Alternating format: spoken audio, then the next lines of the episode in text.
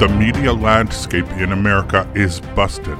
Americans are on to the omissions, the half truths, and the outright lies being propagated against we, the people. Your host, Tom Harris, will bring you the other side of the story.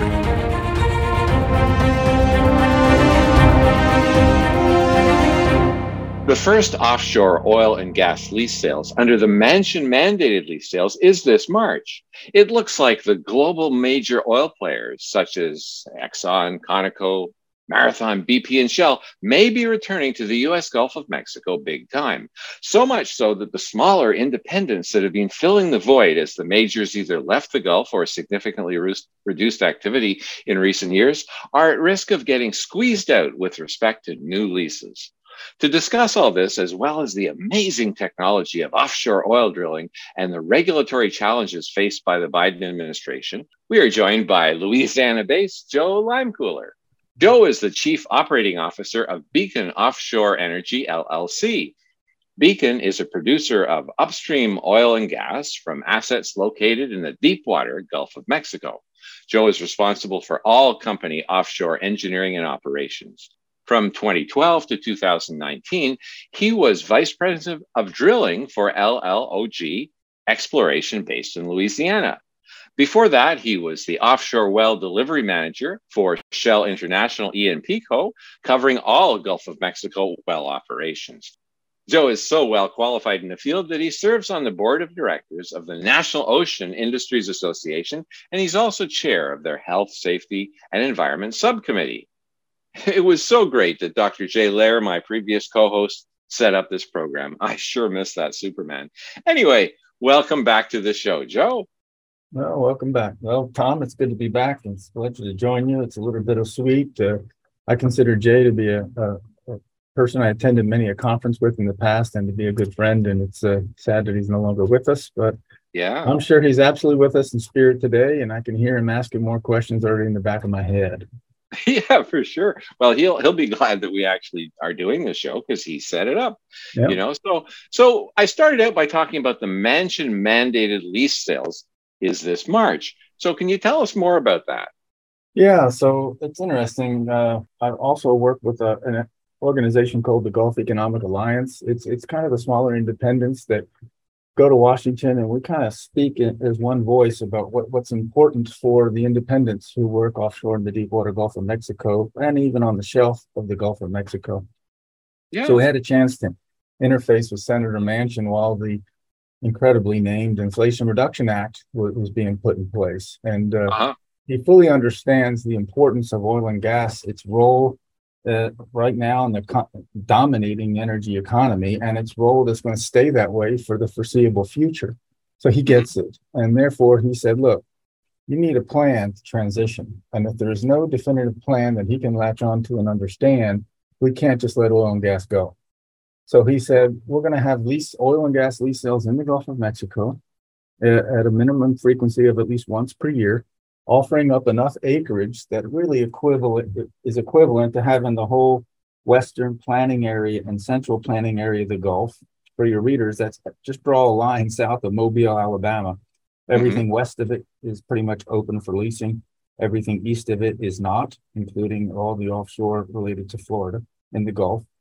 Mm-hmm. So the central and western is still open. And, and if the federal government does not hold lease sales on an annual base for oil and gas drilling in the central and western area, which is currently open in the Gulf of Mexico, then you can't have any wind lease sales in that area, or mm-hmm. maybe even all of offshore. I've, I've lost track. Either way, you kind of put what I call a poison pill in there, recognizing that we need an energy strategy that involves all of the above. We need to continue to develop all of the above until it's clearly no longer needed. And I, I just don't see that happening well into 2050. And interestingly enough, so does our federal government, the Energy Information Agency, an arm of the government whose data I've really grown to appreciate and, and fully trust. They indicate that we are going to need considerable hydrocarbons all the way up until the year 2050. In fact, we're even going to need more then than we do now, even with the increase that they project in renewable energy. So oh, yeah. Senator Manchin gets it. That's why that mandate is in there. It's not subject to regulatory review. It is actually law. Wow. So that's interesting. So the first one is coming up uh, towards the end of March. And you mentioned that the major oil players, what role are they going to play? It's interesting as you prepare for a lease sale, uh, certainly among the independents, uh, independents such as Beacon, we're, we're active in the lease sale. We plan to bid on leases that are close to existing leases we already have so you can achieve critical mass so projects can go forward. These deep water projects are quite expensive. They go into the billions of dollars. So therefore, you need a certain minimum volume to justify that kind of investment, especially for a company like us where it's private equity. we are applying the money of our investors to make these things happen. So the first thing you have to do is acquire a lease. There's two ways to get that. You can go to the lease sale and just bid, and it's high bidder, and your your bid has to meet the uh, the minimum bid that the Bureau of Ocean Energy Management, a division of the Department of Interior, sets. And if your bid is higher than what they consider to be the, the minimum bid, and they don't tell you what it is, uh, then you win the lease. So that's how it works. And smaller companies tend to band together. So we'll partner commonly in, a, in an area saying, hey, there's four or five leases in this area that we find attractive. Our partners are also looking at similar seismic data and everyone says, "Hey, let's band together." Uh, Beacon, you're, you're a company that can actually operate. You've got the engineers and the operations staff to actually do things. Other companies have great subsurface geologists and geophysicists, but they don't have the engineering staff or the operations staff to actually go out there and do the physical work. So they will partner up and they'll be a, a joint venture partner with us. So two and three companies will band together and put together a bid uh, whereas that's less common among the majors, the Chevrons, the Shells, and the BPs. It's going to be interesting. What are the Shells, the BPs, and the uh, Chevrons going to do? Those are the three big operators in the Gulf of Mexico now. Mm-hmm. Exxon, Conoco, and Marathon have been very, you mentioned those three earlier. They are really have uh, certainly Conoco and Marathon have been non-players for years. They are, they have no longer actively operating or securing new leases in the Gulf of Mexico. And Exxon has been very, very low in their activity recently in the Gulf of Mexico. They've been heavily concentrated, and understandably so, what's going on down in Suriname and Guyana. Mm-hmm. So I don't really expect to see Exxon, Conoco, and Marathon come back. In order to be a physical operator in the Gulf of Mexico, you must be an active member in one of the two well containment organizations, the HWCG or MWCC. And if you're not an active member, then you can't go out and actually do uh, new well work in the Gulf of Mexico. Mm-hmm. So members are either active or inactive or not a member at all. Marathon is not a member at all right now of either organization. So the first indicator you look for, for new players coming into the Gulf is who has applied for membership in any one of those two organizations. So I, yeah. I think as I'm the chairman of the board of HWCG, so in that role, I kind of keep my finger on the pulse of, hey, what is what are the new players who are thinking about coming in? Yeah. I, so I it'll be interesting. The word on the street is that uh, Chevron, BP, and Shell are pretty much going to go out and, for lack of a better word, carpet bomb the Gulf. Mm-hmm. Well, I don't fully understand the lease system. Like, do you get a certain number of years, a certain number of barrels? How, how does it work? Sure. So, the, if you can go on to the government's website, Department of Interior, type in BOEM.gov, okay and you can pull up all the grid blocks in the offshore. The offshore leases are divided up into, into pretty large areas of about uh, distinct areas of the Gulf. Oh, I would say they're roughly maybe 150 by uh, 200 miles. Oh, and wow. within that, they put a grid in place, and each grid is three mile by three mile blocks. So there's a block, maybe the, the 801st block of the Mississippi Canyon area. It's a three by three simple square mm-hmm. three miles by three miles, 15,560 acres. And you bid on that lease. Now, your oil zone that you're looking for may extend just in that one three mile block. It may extend over four, five, or six blocks. Mm-hmm. So it really gets interesting how the checkerboard plays out. Mm-hmm. So, so, when you when you have a certain area, yeah. Uh, are you drawing oil from the same reserve as or reservoir as others with nearby areas? You may. That's correct. So that's why it, it, there's a positioning game that goes on. There's a little bit, okay, Do I just bid on the sweet spots of this oil zone that I potential oil zone that I've identified? Do I bid on all of them? Or do I just go in and try and get the sweet spots? And then if others have, uh, I, I got the sweet spot, I've got the best well in that area, you can go through a process, what's called a unitization, where all of the players who own the blocks over a particular oil field that aerial coverage is you come up with a plan over okay i think so much of the oil is on my block so much is on yours. So therefore we're going to come up with a, a, a percentage of ownership and we're going to name one one oil company will be the physical operator.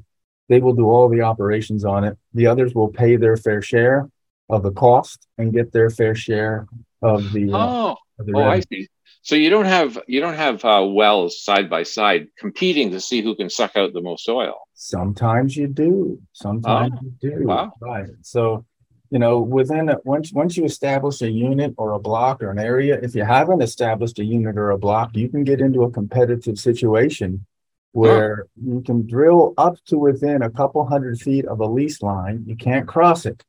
Uh-huh. Okay but you can produce within a couple hundred feet of a lease line and you can literally suck the other person dry. It's pretty wow. rare. Most of the time, people recognize that, that competitive things and, and, and they come to their senses and come, come to a viable, fair commercial agreement on, uh, okay, how much of the oil sits on your side of the fence and how much is on my side of the fence. We'll, we'll negotiate.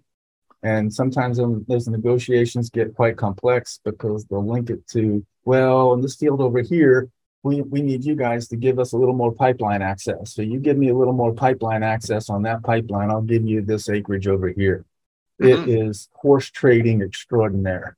I'll bet. Now, now it's sort of interesting because it strikes me that if two oil companies buy two plots of I guess it's ocean surface really, mm-hmm. um, then there would be some pressure on each of them to get their operation going before the others suck it dry. That's the other thing. So all that comes into play as, the chess game plays out. It's like, okay, wow. right now in, in the Gulf of Mexico, there are about 20 deepwater rigs actively drilling. That is the full market. Every rig that can be contracted in the U.S. Gulf of Mexico is contracted on a mm-hmm. global basis every rig that is capable of working right now is working. That's a total rig fleet of somewhere around 160 to 170 deepwater rigs all over the world. Right. There are only 11 left that have not been reactivated. They're in what's called a cold stack condition. The engines have gone cold. They're just sitting there moored or tied up to the dock somewhere. Mm-hmm. And to take a rig that hasn't worked with the engines turning and everything functional, it, it runs you around, I would guess, $80 million to reactivate a rig. Right. But I guess if it's sitting there, I guess yeah. losing money also if it's not operating. Yes, there, there's there's what they call uh, you know storage cost and everything that goes with that. Mm-hmm. Mm-hmm. So now I wonder if you can take a step back and talk mm-hmm. about how we actually drill for oil in the Gulf of Mexico because it, it's a pretty pretty amazing technology. You know, I'm kind of curious to know what your first impressions were when you visited an offshore well. yeah, well, I tell you what, that was uh, I, have been uh, incredibly lucky. There's no other way to put it. So I started my career with a master's degree in petroleum engineering from the University of Wyoming. Okay. And uh, I interviewed with Shell down in Louisiana, and I was just fascinated by the offshore environment. Never even having been on an offshore rig. And when I went back home to Laramie and told my wife how the visit went, she goes, "Oh my goodness, we're going to Louisiana." I said, "Yeah, I would like to do this." So so we packed up the two kids and we drove from Laramie all the way down to New Orleans, got settled in, and they they put me in what they called uh, their Eastern Division, and the deep water Gulf of Mexico and the east side of the Gulf, between New Orleans and Mobile, know what's called an area called Mississippi Canyon. That's where Shell was active, and uh, Shell was a, a pioneer in the deep water, recognized globally in that center of excellence for global deepwater drilling was started by Shell in the late 80s out of New Orleans, and their global center of, for deepwater drilling was in New Orleans for years, and that's the division I was put in. Mm-hmm. So the very first rig I went out on offshore was a rig called the Discoverer Seven Seas, and it was operating in 7,200 feet of water in 1987. Mm. So that was a world record at the time. So the first yeah. offshore rig I went on was drilling the deepest water well ever drilled. I'll bet uh, it was big, eh? yeah, it was big, but nowhere near the size of the ones we have today. Uh-huh. How how big is ones that we have today? They're like from from what I see, they look like little cities. They are. It's the size of a cruise ship, pretty close. Mm-hmm. Uh, uh, we are right now. Beacon is drilling a project called Shenandoah, and it will be the it, Chevron is doing a similar project called Anchor, and between Shenandoah and Anchor, those will be the world's first projects that are developing oil fields where the pressure in the earth is so high that when the oil comes up to the seafloor, you need equipment rated up to 20,000 pounds of pressure. Oh, wow. Those are the highest pressure wells in the world. So Shenandoah will come on production by late 2024. Mm, that's, good. That's the goal. And uh, Anchor is not not too different. When they come on a little earlier than us, and uh, that rig is called the Titan. The rig we have is called the Atlas, and those two are the world's first, what they call eighth generation deep water drill ships. These are incredible, capable ships. They can handle pressures up to 20,000 pounds. They can manage and lift pipe up to 3 million pounds. Mm-hmm. And we drill wells down to between 32 and 36,000 feet. Now, 36,000 feet, that would be the depth of the, of the water before you hit. No, that's that, that, the water depth's about six, 6,000 feet of water. So we, oh, go, okay. we just run everything through 6,000 feet of water and then we start drilling the well.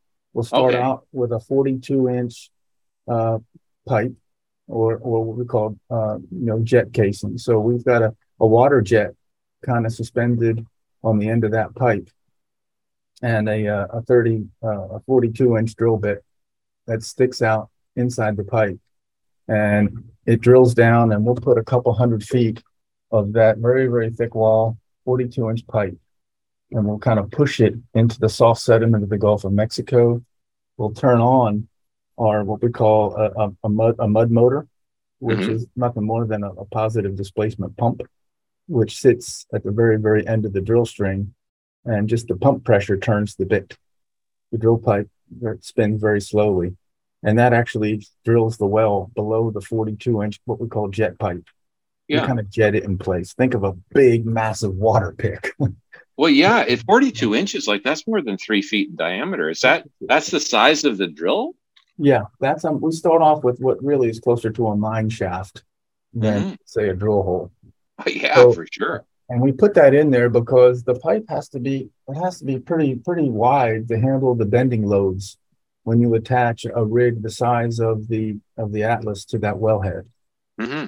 so now we'll drill down and we'll run inside below that we'll run 36 inch pipe followed by 28 inch pipe and then below the 28 inch we will run 22 inch mm-hmm. 18 inch 16 inch and then we'll run 14 inch casing very thick wall from about 26,000 feet all the way up to the mud line. Mm-hmm. And that gives me a super high strength pipe to handle any pressures we would encounter as we drill into the oil zones down below, which tend, mm-hmm. in this case, to actually below, be below massive sections of pure salt. Oh yeah. Now, yeah. no, you're talking about high pressures. Yeah. I mean, surely that would be a good thing because you don't have to pump the oil; it comes out on its own all the oil in the Gulf of none of the oil in the Gulf of Mexico is pumped out. It all flows out on, on pressure that is actually in the earth. So you use the pressure in the earth as your drive force to get the oil to flow into the wellbore. Mm-hmm. And then once you get that done, you will uh, we don't install well, I shouldn't say that. Shell has a project called Perdido where the oil flows into big tanks that sit on the seafloor. Mm-hmm. And then into those tanks, or, caissons, they have electric submersible pumps that pumps the oil from the seafloor, which I believe is in around 9,000 feet of water, up to the surface. So we pump oil from the seafloor up, and that's only really done on one field in the Gulf. But for the most part, all of the other fields, under its own pressure, the oil flows out of the well. It flows into what's called a subsea tree. Mm-hmm. Has a series of valves on it and that subsea tree also has a lot of chemical injection points and uh, you'll you'll inject a lot of chemicals in with the oil a lot of methanol a lot of hydrate inhibitors because what also comes out with the oil is gas mm-hmm. so and it's very very cold in the gulf of mexico ice is a big problem for us It's 80 degrees down here at the end of February in Louisiana, and I'm worried about ice offshore.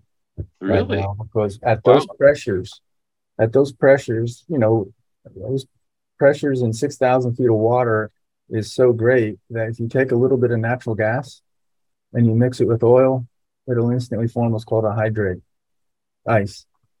It's wow, a- is that right? Absolutely. And, Huh. if- and so we put, uh, you know, inhibitors in there, typically methanol, uh, that will alcohols and whatnot that inhibits the formation uh, of the uh, of the meth of the natural gas ice, Mhm. so that we don't ice up our flow lines.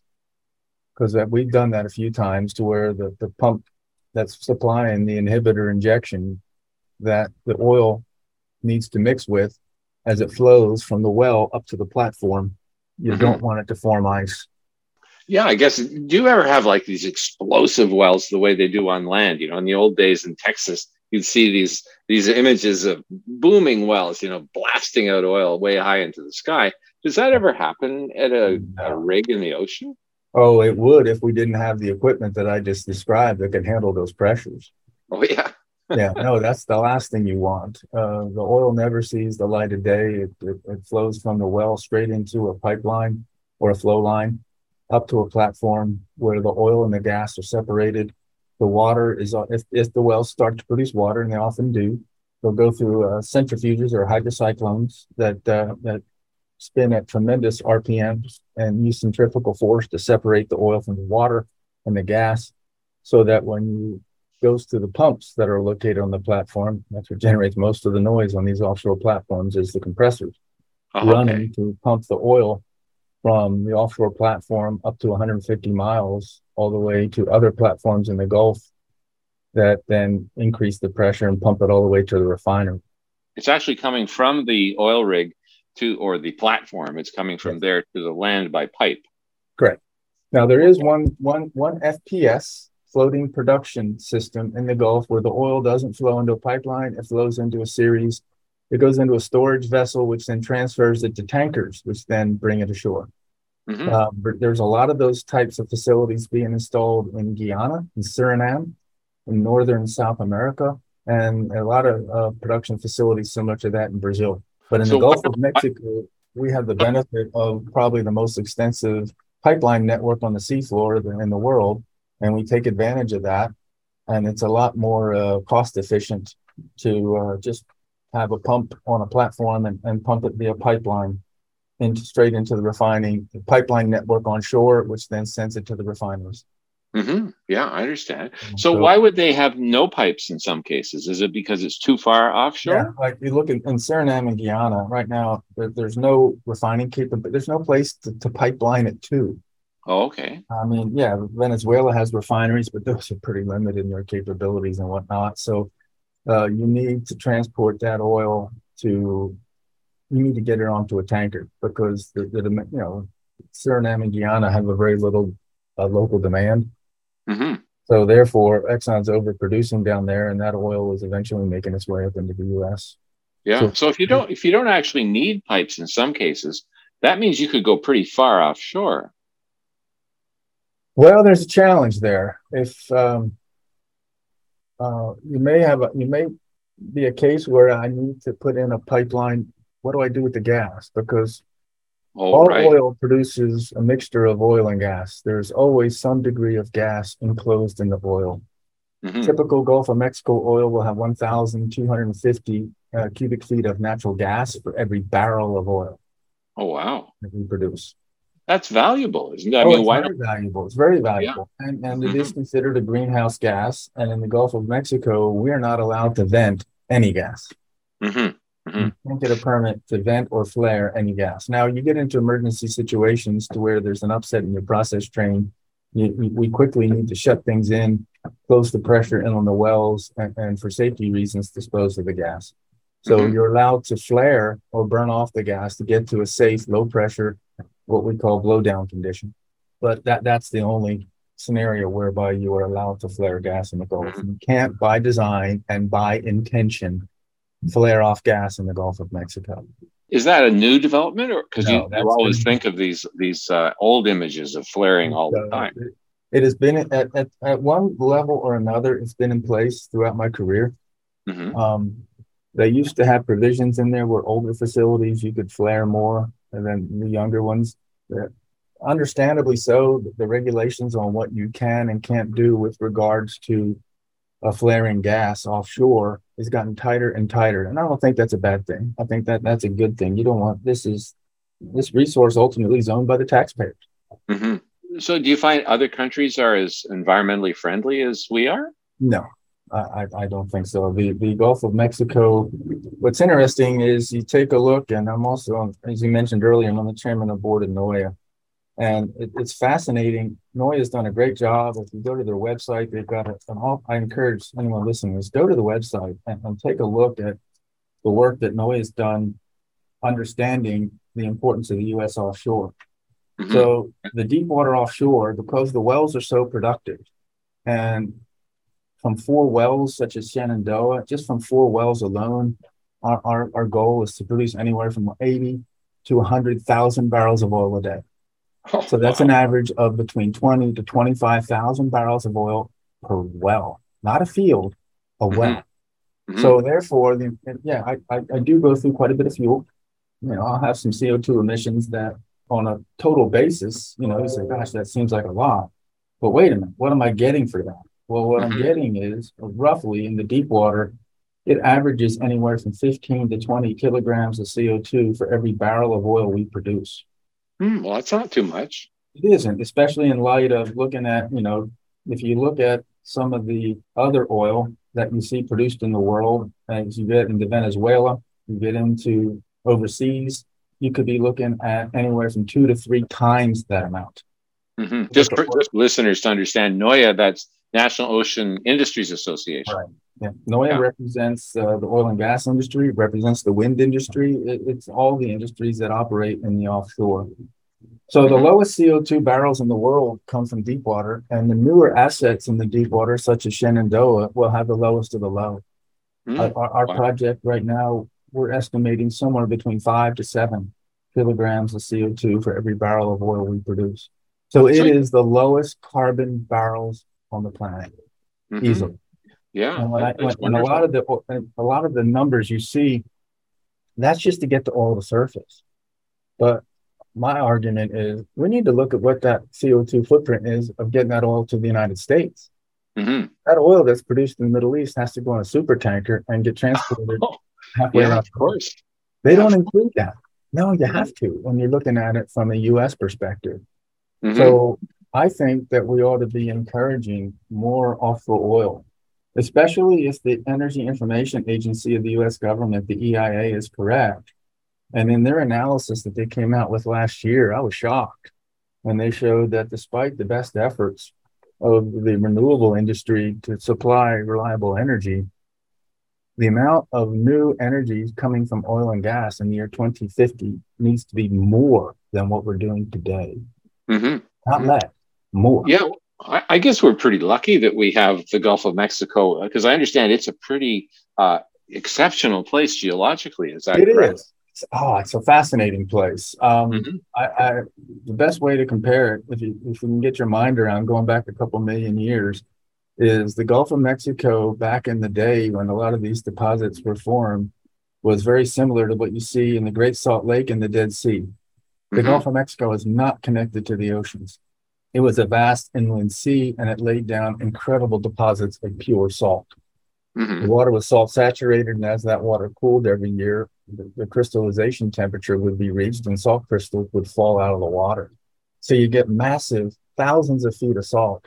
Now, on top of that, you pile on thousands of feet of sediment from the Mississippi River and the Rio Grande.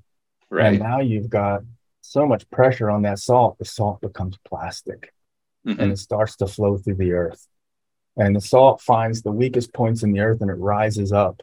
And a fascinating place, listeners can go to their cupboard and pull out a bottle of Tabasco sauce. Mm-hmm. And one of the most interesting places where the salt actually rises up, pierces the surface of the earth, and rises up such that it looks like an island. Oh yeah, that's called that's called Avery Island, Louisiana, where they dug into that massive uplift feature and found pure salt, mm-hmm. and that is the salt that goes into Tabasco sauce. oh, that's cool. And and the oil is typically underneath the salt. Exactly. So the so the salt rises up, and in a couple places that actually pierces the surface, and that's what you have at Avery Island. But in other mm-hmm. places of the Gulf, it sees a weak a weak zone, and now the salt spreads out laterally. So it almost looks like these gigantic mushroom clouds, and under the salt are vast oil deposits. Mm-hmm. And it wasn't until the last five to 10 years that we've been able to have improved seismic processing technology where we can see below the salt seismically. Mm-hmm. So finding yeah. fields like Shenandoah. A lot of the big major oil fields are in a formation called the Wilcox. It, it's a very sand rich formation that's full of oil trapped below the salt. And it's incredibly productive. Uh, Chevron was one of the first people to discover it the Shenandoah leases, and we're now developing yeah. the Wilcox. So when you're looking for oil, I guess the salt is a giveaway. That's that's where you should look. Uh, the salt's everywhere, and not mm-hmm. at, and not everywhere underneath the salt are, are, there structures that contain oil. So you know you still have about I don't know. Industry overall probably has a forty percent success rate looking for oil beneath salt. Mm-hmm. So six out of ten wells would be dry. Yeah. Well, we have to go for a break now, but after okay. the break, I'm hoping you can tell me what the geologists do to understand if there's oil under under a salt deposit. So, can we talk about that when we come back after the break? Sure. Yeah. Okay. Good. So, stay tuned. We'll be right back.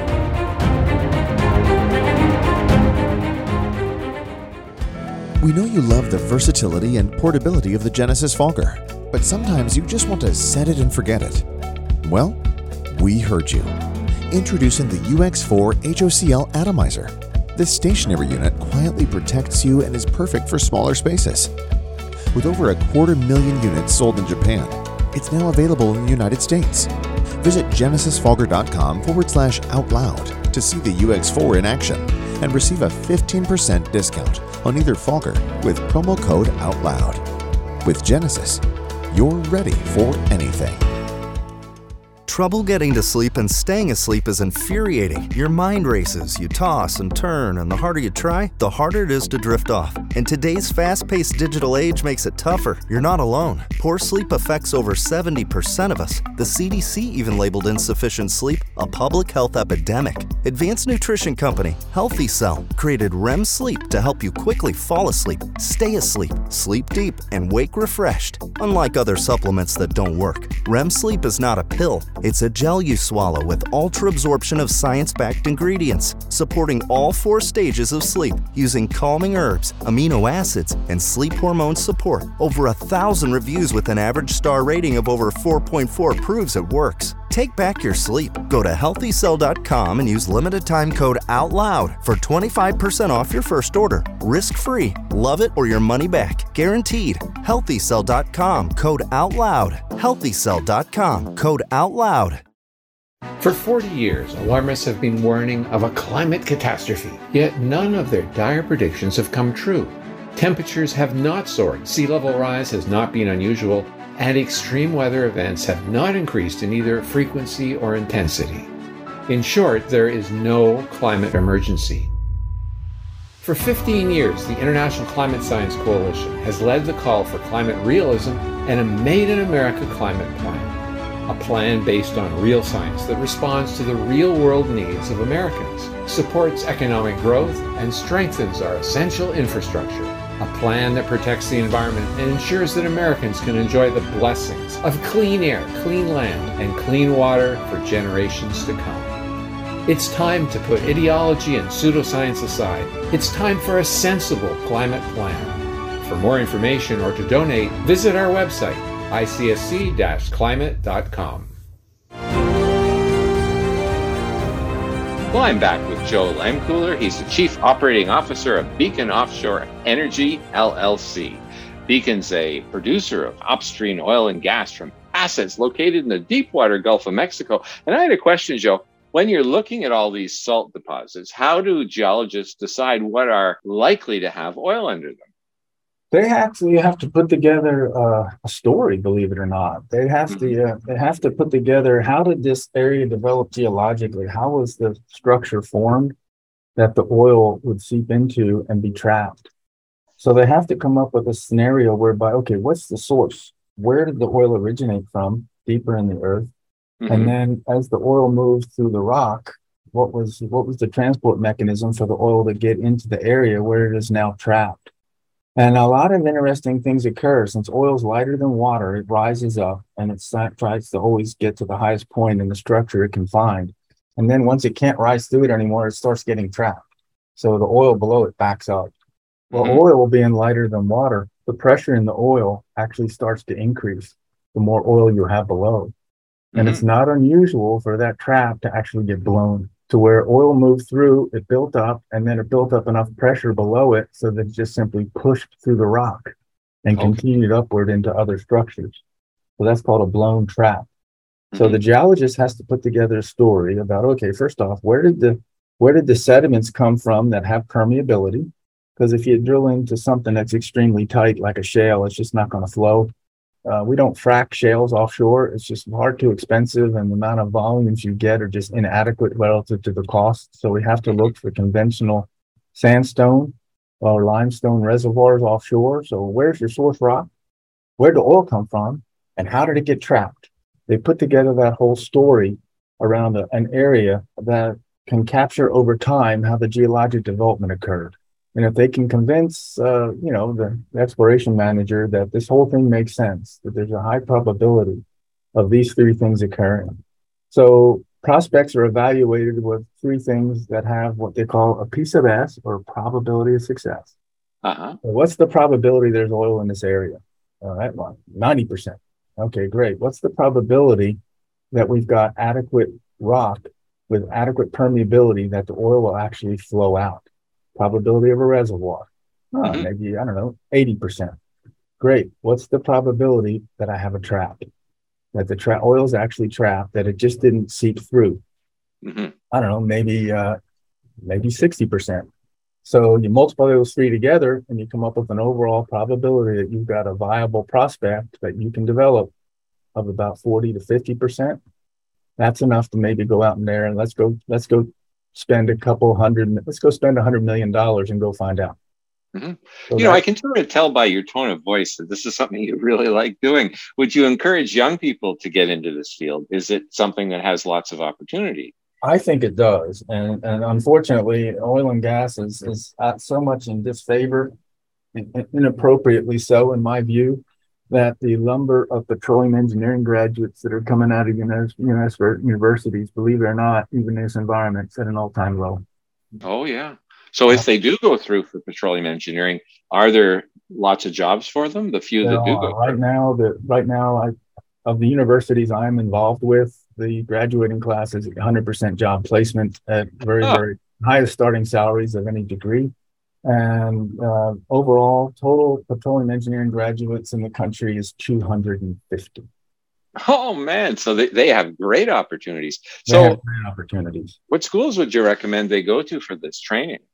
Well, I'm kind of biased. I went to the University of Wyoming, so I'm, I'm very much a UW advocate. I serve on the advisory board for the Petroleum Engineering Department as well as the School of Engineering.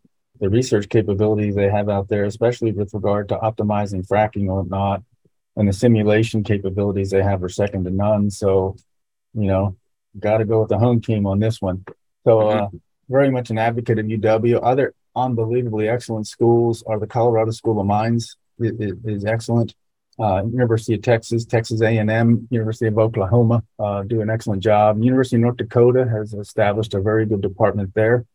Those are the schools that you know come. LSU, of course, right here in my backyard is also uh, an excellent school as well.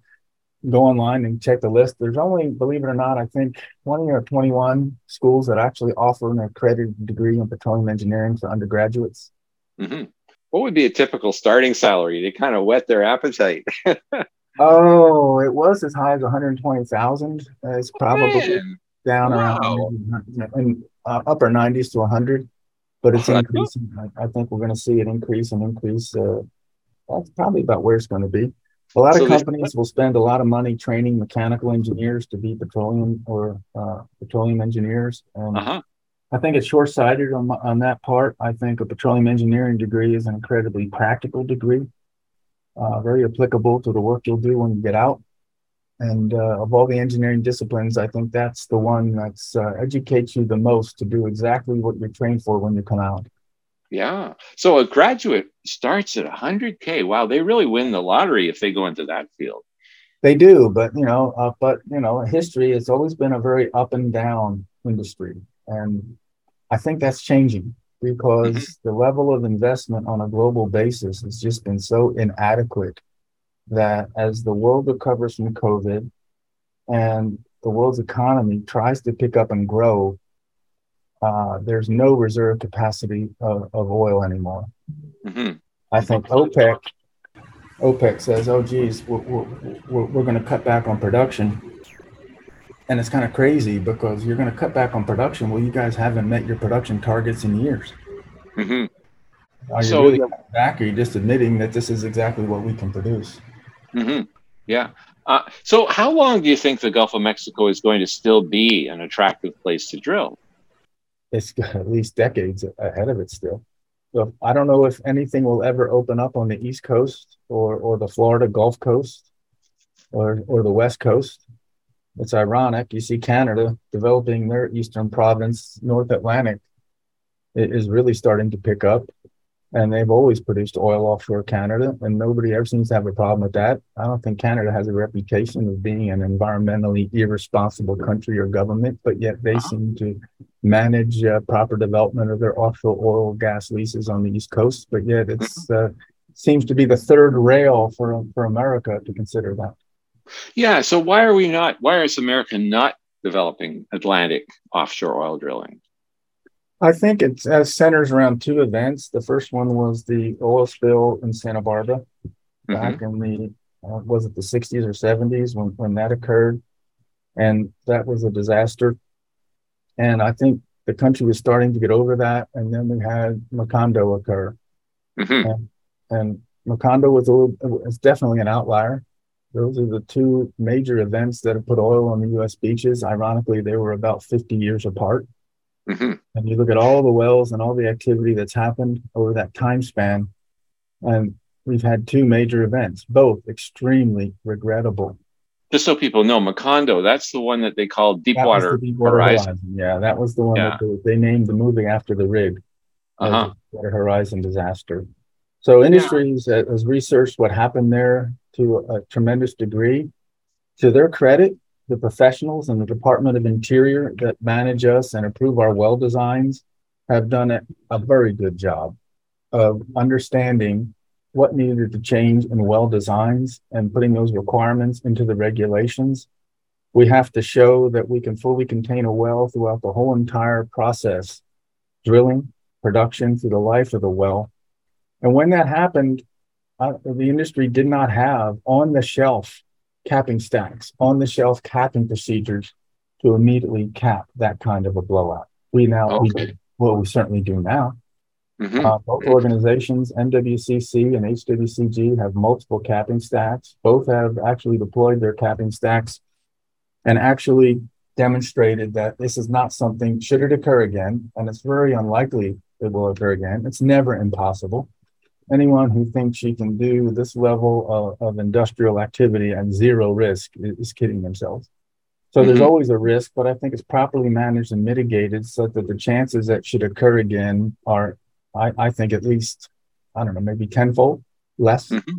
And our ability to respond is, is, tenfold better. So the impacts mm-hmm. are going to be significantly less should it ever happen again and the chances of it happening are significantly less based on the changes in well designs. It's interesting. A year and a half ago, we did a drill, and I wanted to test it. How long would it take from the time somebody said go, and we said go on a Sunday afternoon? How long would it take to get one of these capping stacks mobilized, fully pressure tested, moved to the dock, and ready to deploy and put on a vessel out in the Gulf and in the water and the well capped? So we just mm-hmm. tested how long would it take for us to mobilize this massive capping stack from storage, mobilize it, test it, transport it, have it ready to go on a boat. How long do you think that took? I don't know, maybe a week. 36 hours.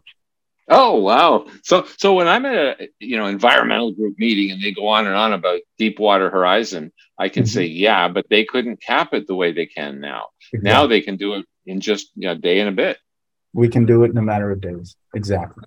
Yeah. yeah. yeah. And in fact, we, we, you know, there's a, we drill with the federal government, we drill with the Coast Guard, we drill with the Department of Interior. And, and in this drill, when you have oil blowing out, you have to make uh, the first thing you have to do is secure the site. So we use dispersants like Dawn, chemicals similar to Dawn, and we will actually mobilize vessels out there and, and start putting dispersants right there at, at, at the oil as it comes out of the well. And what that does is it forces the gas to dissolve into the into the water, of the ocean, the natural gas, and that makes it safe to work. So we can quickly go out and put a capping stack on. So we go through mm-hmm. approval processes from the federal regulators, including the EPA, even in emergency use, and you get their approval. And what we showed in that drill is that we can respond faster in the physical space of moving equipment than the regulatory agencies can respond with approval to move forward. Ah, that was eye opening for us and them. And so right now, after that exercise, you know, the regulatory authorities are responding properly. They're saying, "Hey, we've got to speed this up." These guys have shown an ability to respond faster than we can come through with our approvals. We uh, yeah. rightfully so. Nobody wants to be on the critical path, saying, "Guys, we could cap this, but we're waiting on you to say go." Yeah, that's how well things are are, are working. Those are good things in my view. Mm-hmm. We've really learned lessons from the Macondo blowout. Oh, I, I think tremendously so. Yes. Yeah. Now, what fraction of U.S. oil is actually coming from offshore? Because it sounds like it's a great source when you look at the pollution, the yeah. CO2 uh, production, and all sorts of things. Uh, 15 to 20% of the total. Mm-hmm. And what's interesting is uh, three quarters of that comes from just 18 offshore platforms. Mm-hmm. And, and NOAA's got a great graphic where they show if you took those 18 platforms and you were able to float them and, and just put them right next to one another, it would occupy an area equivalent to just seven city blocks.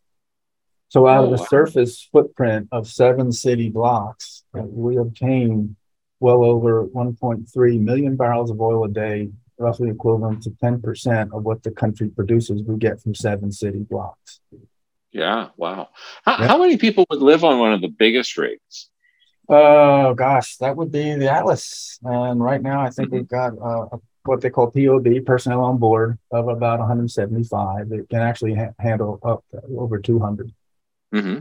And do they live out there for an extended period of time? Uh, they do 21 days on, 21 days off. Yeah, yeah, and I'll bet they're paid well too. they are paid well, and but it's still a struggle to get people that want to go out there and do that work. You know, mm-hmm. if you want to be with Calder Roustabout, one of the guys and gals that unloads the boats and, and moves the equipment on there, it, it's uh, it still pays handsomely well. High school education is all you need, even uh-huh. for any of the jobs out there. That's really all, all that is needed. The drilling contractors do a fabulous job with their computers, their simulators, their joysticks, and uh, all the devices they have to train folks. Uh, you're incredibly well paid, but it's it's not for everybody, and they're struggling to find people. Mm-hmm. Now, you mentioned HWCG LLC. Can mm-hmm. you tell us more about that organization? I understand it's a well containment organization. Yeah, it's uh, 16 companies right now, and we've pulled our resources as well as our staff to focus on actually providing the capping stacks and, and the equipment that is needed to handle a blowout situation in the Gulf of Mexico or contain any well in the Gulf of Mexico that the member companies have a working interest or actually control. Mm-hmm. So we uh, you have to pay your well containment fee per well that supports that organization, maintenance of the equipment, drills, uh, equipment testing. Equipment is tested. We drill on it. It, it has an annual budget in the range of forty million dollars. Mm-hmm. That uh, keeps all that equipment in good shape, tested, ready to go, and uh, the whole entire organization drills on it. Um, each company will supply certain engineers with certain talents, and we all work as one. No matter what happens to any one of the member companies, all members respond with, with their personnel to ensure that everyone's got that capability, and we prove up that capability with drills each year. Yeah. Now I'm a mechanical engineer. Listening to this makes me think I should have gone into geological engineering or or oh, petroleum engineering. I mean, it's such an amazing field, you know. That, that shows you're capable of actually appreciating and learning things at your age. Yeah. That's right. Well, I'm really glad Jay Jay got us on together. Um, yeah, we only have another seven or eight minutes, but okay. I'm hoping you can talk about what you see is the next advancements or opportunity in U.S. offshore and the Gulf of Mexico and outside the Gulf of Mexico as well. I think we've gone as deep as we can go in the Gulf of Mexico. If we go out any deeper, you'll be in Mexican waters. So, yeah. proving that we can operate through the full range of, of water depths in the U.S. Has, has already been done. Now it's just understanding, greater understanding of the subsurface of the, the hydrocarbon system that I described and how that interrelates to all of the subsalt drilling in the Gulf is the next step. I think we're just still scratching the surface of that. The other thing that's fascinating about the Gulf of Mexico is in the older areas of the Gulf of Mexico, where drilling was first done in the shallow waters of what's called the shelf, the wet sand. So it's full of, of uh, you know, seawater or, or salt water, but they're very, very, very, very large. They're very, very prolific. And the rock strength is really high, and the pressure in the water is very low. Mm-hmm. So Exxon is doing a fabulous job, and, and other companies such as Talos on the independent side they have said, well, look, you can argue about whether it's valid, you can argue about whether it's justified, but if we can actually inject CO2 into those reservoirs, and the US refining base and a lot of the manufacturing base is, is heavily concentrated along the industrial Gulf Coast of the US. If you take those emissions and take that CO2 and just with a short pipeline uh, a few miles offshore, uh, inject CO2 into these reservoirs, we have the ability to actually capture carbon from from emissions, not free air capture. I don't I don't see that as a game changer. I see that as a not a very effective use of, of money and resources. But what if we could take these concentrated streams coming off the coal-fired power plants, natural gas power plants, the industrial processes of the chemical plants on the Gulf Coast, transport that via pipelines, CO2 pipelines, and inject it offshore into these reservoirs, you have the lowest carbon capture and storage cost in the world. And yeah. Exxon has done a great job, in my view, of showing that it's, it's not as costly as you might think. And mm-hmm. if we have to maintain the reliance and the benefits that hydrocarbons provide, and it's, it's they're massive, can we actually do it in a way that's actually carbon neutral? Mm-hmm. Not that far fetched. So they take the CO2 and they'd use it to get more oil out of wells that otherwise would be considered dry? You can do that. Yeah. So when CO what's what's fascinating is when CO2 hits oil, it swells. You mm-hmm. ever had that spray foam come out of your can, like the uh like those uh insulation foam? Ever seen that? oh, that? Yeah, yeah, for yeah. sure. Well, that's what happens when CO2 hits oil. It swells. So if mm-hmm. you take a, a, a reservoir, and they've been doing this in Wyoming for years, it's called CO2 injection. And mm-hmm. when, as soon as the CO2, you have an injection well that's kind of low on the structure, the CO2 hits, it, it actually swells up and it pushes oil out of pore spaces where the oil was never really driven or pushed out before. Mm-hmm. Most of the time, if all you're going to do is put a straw into an oil reservoir and just let the pressure just bleed off, you're only going to get at most 20 to 30%. 70% of the oil is still there. Oh, is that right? Yeah. Huh. So to get that other oil to move and, and move it towards a producing well, I, I need to have a drive mechanism and I need to have energy into the system. Well, what if I mm-hmm. pump CO2 in there? So you can make an argument that maybe there's some of the oil fields in this in the shelf where you can use CO2 injection to actually get more oil out of areas that have already been had had production mm-hmm. and get greater value out of it And at the same time produce carbon negative or carbon neutral oil. Yeah, so you that's could end with adding decades more oil supply from the Gulf that way. Oh, I think so. But that's a challenge because CO2, when you mix CO2 with water, what do you get? Carbonic, Carbonic acid. acid. Yeah. yeah, it's very corrosive. So you can't mm-hmm. use the wells that were there before. You have to put in new wells. Uh, and then to get credit for actually getting the CO2 put away, you've got to have monitoring wells. You've got to prove that the CO2 is not leaking off to an area where you don't know where it's going. Mm-hmm. So, understandably so, the federal government says, hey, you want to get the credits, the tax credits for putting that CO2 away? You got to prove to me it truly is put away, it isn't leaking out.